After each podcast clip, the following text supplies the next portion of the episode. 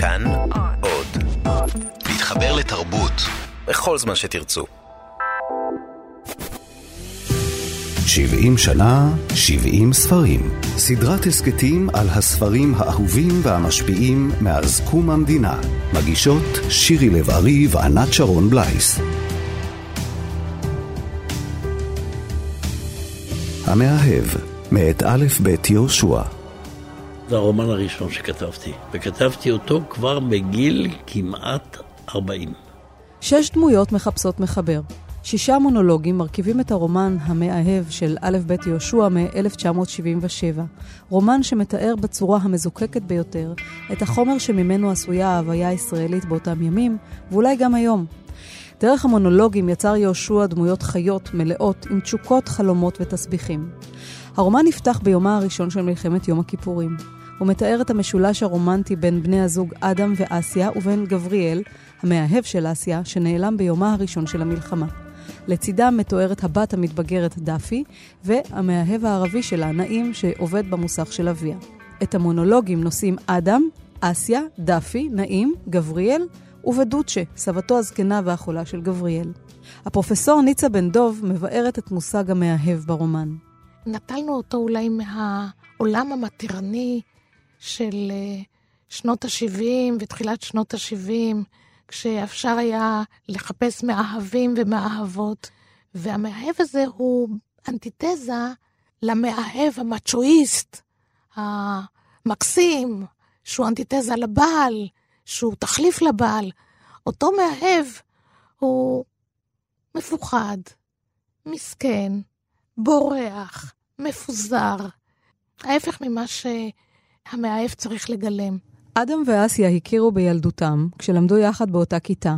הם הורים לדאפי, המתבגרת, והיה להם גם בן, יגאל, שמת בתאונת דרכים. כעת אסיה מרוחקת ונוטה לדיכאון, ואדם מכיר לה את גבריאל, שנקלע אליו למוסך עם מכונית המוריס הישנה שלו. גבריאל הוא צעיר שחי שנים רבות בצרפת, וחזר לישראל לאחר שהתבשר כי סבתו הזקנה גוססת. עם פרוץ המלחמה, הוא ניגש ללשכת הגיוס, אבל במקום להשתחרר ולחזור הביתה, הוא נעלם ביחד עם מכונית המוריס שלו. אדם יוצא לחפש אותו ביחד עם נעים. הוא מביא את נעים אל ביתו, ושם מתפתח סיפור אהבה בינו ובין דאפי. ובינתיים, ודוצ'ה הזקנה שבה ומתעוררת לחיים. אדם יוצא בלילות עם מכונית גרר לחילוץ מכוניות תקועות, מתוך תקווה שייתקל כך בגבריאל או במוריס הישנה. לבסוף הוא מתגלגל לשכונה חרדית בירושלים, שם מסתתר גבריאל. הוא עריק, מסכן, מחפש את עצמו, והבעל הוא זה שמביא לאשתו את המאהב. איזה ראי לעולם המעוות שא' ב' יהושע מעז לגלם, שהוא אחרת מהעולם הנורמטיבי שאנחנו מכירים. שנפסיק להיום? לא. בטוחה. בטוחה. ואנחנו חוזרים לאחור 184 שנים. אנחנו בצרפת. אנחנו נישאים על גבי רוח מהפכנית תוססת. ואין דאפי, ואין אדם. ויגאל. יגאל לא נולד בכלל. אולי ניסע מכאן. לאן? לא יודע, לטייל. לא היום. ואנחנו במלחמה האחרונה איבדנו מאהב. היה לנו מאהב. ומעט המלחמה הוא איננו, פשוט נעלם. הוא ומכונית המוריס הישנה של סבתו. וכבר עברו יותר משישה חודשים ואין סימן ממנו. ואנחנו אומרים תמיד, ארץ קטנה, אינטימית. אם מתעקשים, יתגלו קשרים אפילו בין האנשים הרחוקים ביותר. והנה, כאילו תהום נפערה, והאדם נעלם מבלי להשאיר רכבות וכל החיפושים לשווא. לא הייתי בטוח שאומנם נהרג, הייתי מוותר. איזו זכות יש לנו להתעקש על מאהב שנהרג, ואנשים איבדו את כל היקר להם, בנים, אבות ובעלים. אבל איך לומר זאת? אני עדיין משוכנע שהוא לא נהרג. לא הוא. אני בטוח שאפילו לחזית לא הגיע. ואם אפילו נהרג, היכן המכונית? לאן היא נעלמה? הלא אותה אי אפשר להטמין סתם כך בחול. הייתה מלחמה, נכון. בהפתעה גמורה נחתה עלינו. שוב אני חוזר וקורא את הסיפורים המבולבלים, מנסה לרדת לעומק המהומה שהסתרה אצלנו. סוף סוף אין הוא היחיד שנעלם. עד היום הזה מונחת לפני כולנו רשימה של כמה נעדרים, כמה תעלומות, וקרובים ובני משפחה עדיין מלקטים שרידים אחרונים. בלואי בגדים, קרעי דפים של תעודות מפוחמות, עטים מעוקמים, ארנקי כסף נקובים, טבעות נישואים מותחות. רודפים אחרי עדי ראייה מסתוריים. צילו של אדם ששמע שמועה, ומתוך הערפל מנסים לצרף תמונה אחרונה של יקירם. אבל גם הם משתתקים. האם יש לנו זכות לבקש יותר? סוף סוף אין הוא אלא זר בשבילנו, ישראלי מפוקפק, בעצם יורד.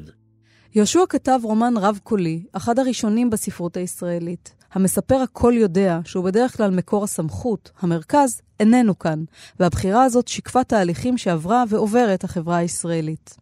והגעתי לרומן הזה, ובאמת המודל שעודד אותי זה היה המודל של פוקנר, שקראתי את הקול והזעם ואת אור באוגוסט, ובעיקר בשוכבי גוועת, הרומן הזה שבנוי מקולות שונים. ואז באמת ב-1977, או התחלתי לכתוב אותו ב-1974, אחרי מלחמת יום הכיפורים, כאשר החברה הישראלית התחילה להתפרק לשבטיה ועדותיה, והוויכוח הפוליטי נעשה חריף הרבה יותר, וכבר לא היה מרכז ברור שהוא מוליך את המדינה, הדבר הזה אמר לי שאם אני רוצה לשקף את המציאות, אני לא יכול עוד להתיימר לשקף אותה בשם קול מרכזי אחד, אלא צריך להיות הרבה קולות. והגיבור האמיתי של הספר הזה זה החלל שנלכד בין הדמויות השונות. פעם היינו מדברים על עצמנו, את זוכרת? איך ולמה ניסינו? שאלת אותי אם אני מתחרט, תמיד השבתי בשלילה. נכון. לי היה טוב. תמיד הייתי אישה נוחה, ותרנית, משתדלת מאוד לא לריב איתי, מתייחסת אליי בכבוד. אולי את קצת פטפטנית, אבל אני שתקן, אז זה מתאים. בהתחלה אפילו היינו מדו... שוכבים כמעט כל יום או יומיים. המחזאית שחר פנקס והבימאית שיר גולדברג איבדו ביחד את המאהב להצגה שעלתה ב-2014 בתיאטרון הבימה. גם לי היה טוב. אחרי הנישואין התפניתי ללימודים. אפילו לעיסוק קל בענייני ציבור, אתה זוכר? כן. פעם אפילו ארגנתי בהצלחה איזו שביתה שנשאה פירות. אני זוכר. ואנחנו ממשיכים לדבר על הכל, חוץ מלדבר עליו, על יגאל. לא נוגעים בנושא. לא מזכירים את היום שהוא נולד, את הרגע שגילינו שהוא חירש, את התאונה, את הימים שבאו אחריה. אז את רוצה שניפרד? ידעתי בעיבוד שאני רוצה להשאיר עדיין את הקולות. כן העובדה שהדמויות האלה סיפרו את הסיפור מנקודת מבטן הייתה נראית לי משמעותית, וניסיתי לשמר את זה, גם לנסות לשמור על עלילה רציפה, אבל כן להראות את הזוויות מבט ואת הקולות השונים. כן, מה שהיה לי חזק מאוד, שככה נכנסנו בכלל לכל החומר ולכל הרקע של מלחמת יום כיפור, שאני נולדתי אחריה, וגם, והלכתי וקראתי הרבה וראיתי לדוגמה, משהו שמאוד uh, עניין אותי, uh, שכל הנושא של פרסומות לפני יום כיפור היה, היו המון פרסומות שדיברו על uh, אנחנו, יחד, כן. אנחנו, נעשה, נקום ונעשה, נקום ונקנה, מין כל מיני כאלה, ואחרי יום כיפור הנפרדות, כאילו היה מין איזה פיצוץ שפרט אותנו לפרטים, לאלפי פרטים. והדבר הזה באמת מתקיים בספר, ואותו גם העברנו לבמה. רגע.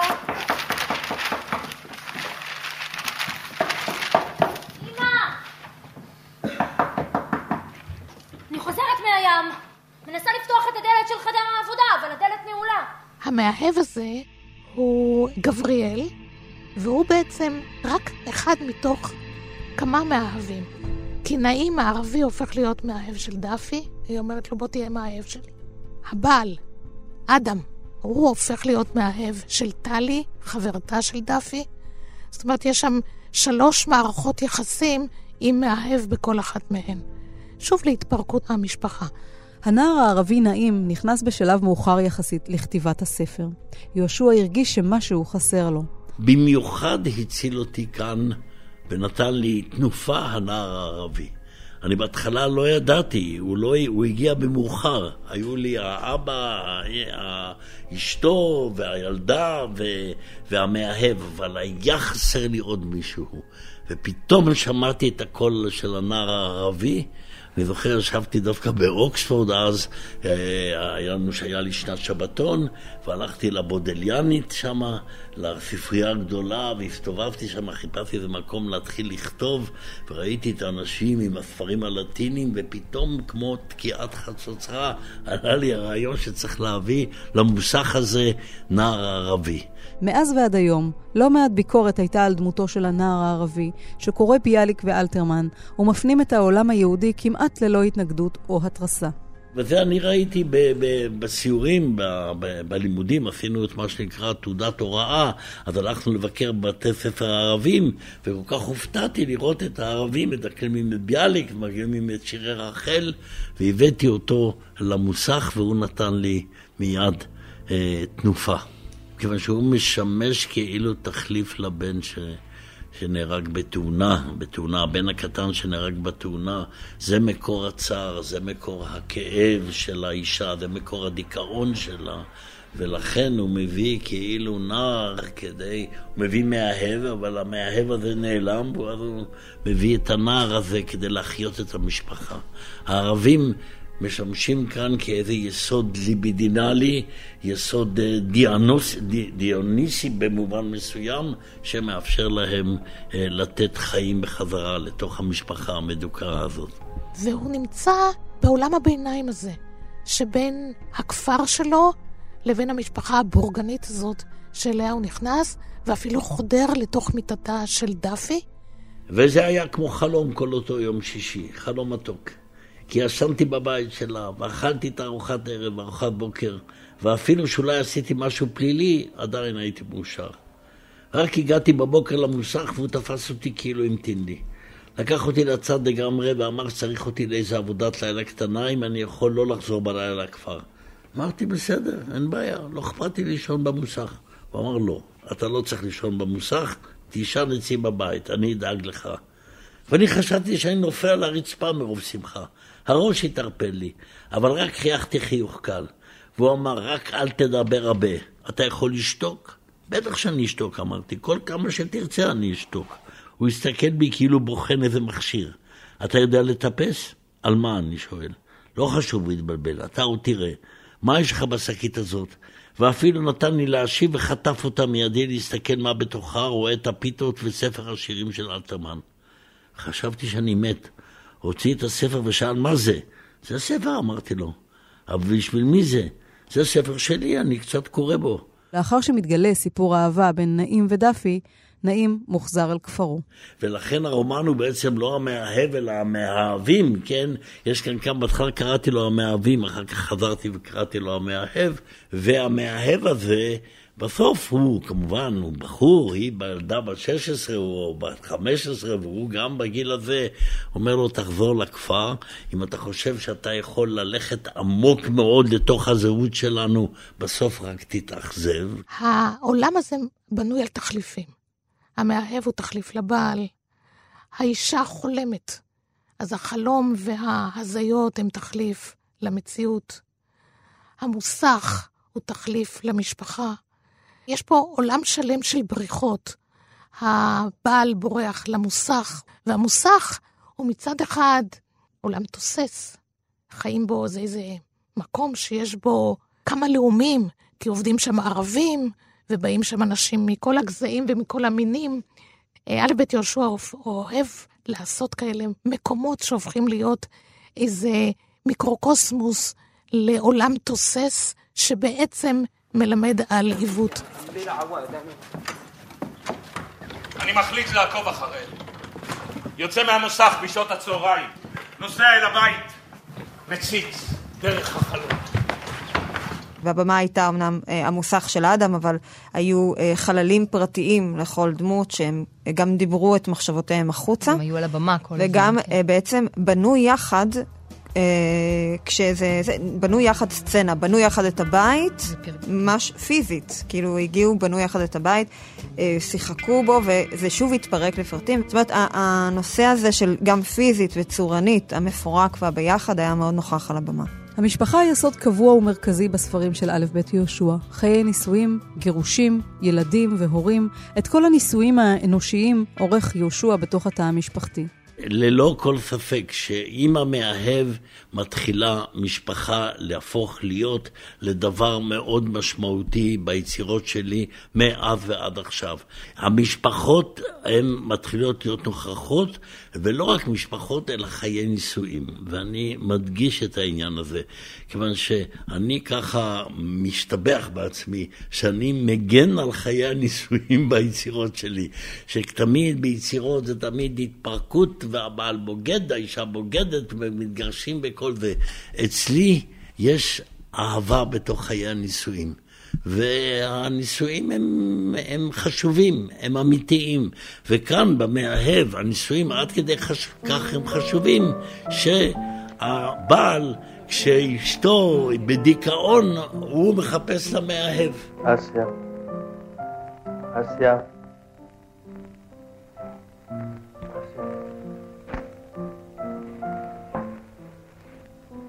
השיניים ובגדים שלך, תלבשי פיג'אמה. היה לך חלום רע? מה חלם? צריכה לישון, עשה, קחי כותונת. את הרי תמיד אומרת לדעתי שחלום רע זה סימן טוב, נכון? בואי לישון, גם אני הולך לישון. הספר עובד לסרט קולנוע בידי הבמאית מיכל בת אדם ב-1986. בת אדם שיחקה שם לצד יורם גאון ורוברטו פולק. אני אוהב אותך. המאהב נכנס לתוכנית הלימודים בספרות בבתי הספר התיכוניים. אמנם מאז שנת 1977 האקלים התרבותי בישראל השתנה, וסיפורים על יחסים אינטימיים בין יהודים וערבים הפכו לנושא טעון, אבל המאהב עודנו רומן חשוב ואהוב גם בקרב תלמידים היום. שיר גולדברג ושחר פנקס קראו את הספר בתיכון ומספרות על המפגש עם א' ב' יהושע לקראת העבודה על ההצגה. זוכרת המפגש הראשון שנפגשנו איתו, כן, שישבנו אני איתו. הייתי בשוק, אני, אני רק... אנחנו אה, כן, לא האמנו שאנחנו יושבות עם א' ב' יהושע, שלמדנו אותו בתיכון וניתחנו אותו וזה, פתאום אנחנו יושבות איתו לקפה ומדברות איתו על על להגיד. התקופה, וכן, ומעזות לשאול. שאלות. כן. והדבר הבאמת אה, מרגש זה שאתה קורא ספר בתיכון, או כשאתה צעיר, וכשאתה קורא אותו לאחר 10 או 15 שנים, פתאום הקריאה היא אחרת, אה, החוויה היא אחרת, החיבור הוא כל שונה הזווית לחלוטין, שונה, כן. כן. וזה מצא אותי במקום מאוד מאוד אישי, שהחיבור האישי שלי היה עם אה, דפי ועם אסיה. והמקום של, המקום של הילדה מול האימא, והמקום וההתמודדויות של האימא היו לי מאוד מאוד אה, משמעותיות. הרומן הזה כבר יותר מ-40 שנה, כמה זה כבר? כמעט אה, 40 שנה, הוא רץ בתוך מחזור הדם של בתי הספר. יש בו משהו מתוק. מתוק, כלומר, אני יודע, יש בו איזו מתיקות בין הנערים והכל, אני חושב שאת המתיקות הכניס נעים. עם הדיבור שלו, ועם הישירות שלו, ועם הפנטזיה. ודאפי, כילדה כזאת מתבגרת, מתמרדת, כן? והכניסו, שני הילדים האלה, הטינג'רים האלה, הכניסו מתיקות לתוך הספר. אני לא קראתי אותו הרבה זמן, אבל אני יודע שהוא מהלך כסף, ויש כאלה שפוגשים את המקום, אוי, קראתי ספר שלך, מה? מאהב, מה מאהב? כתבתי עשרים ספרים לאחר מכן, מה אתה רוצה ממני? עד כאן התוכנית על המאהב מאת א' ב' יהושע. כאן באולפן, שירי לב-ארי. לפתע ראשי עף לאחור לא מצליח להפסיק לספור. וכשהגעתי לשבעים ושבע לא יודע עוד מה. משהו קרה. יכולתי בעצם לחזור בתשובה. אז לקחתי כדור שמעודד מחשבה, נדמה שבשבעים ושבע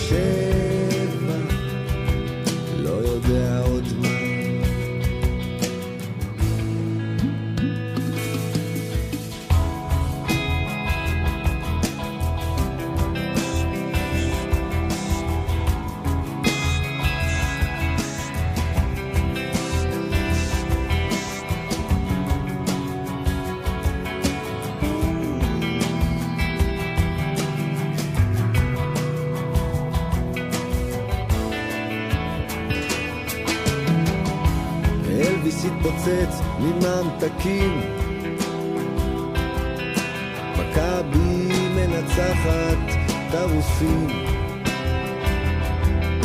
ורוב האזרחים הצביעו מחל בשבעים ושבע.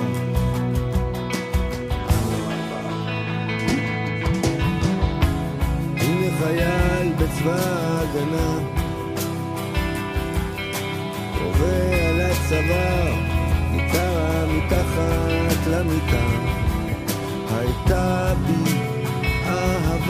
בשפע, בשבעים ושבע.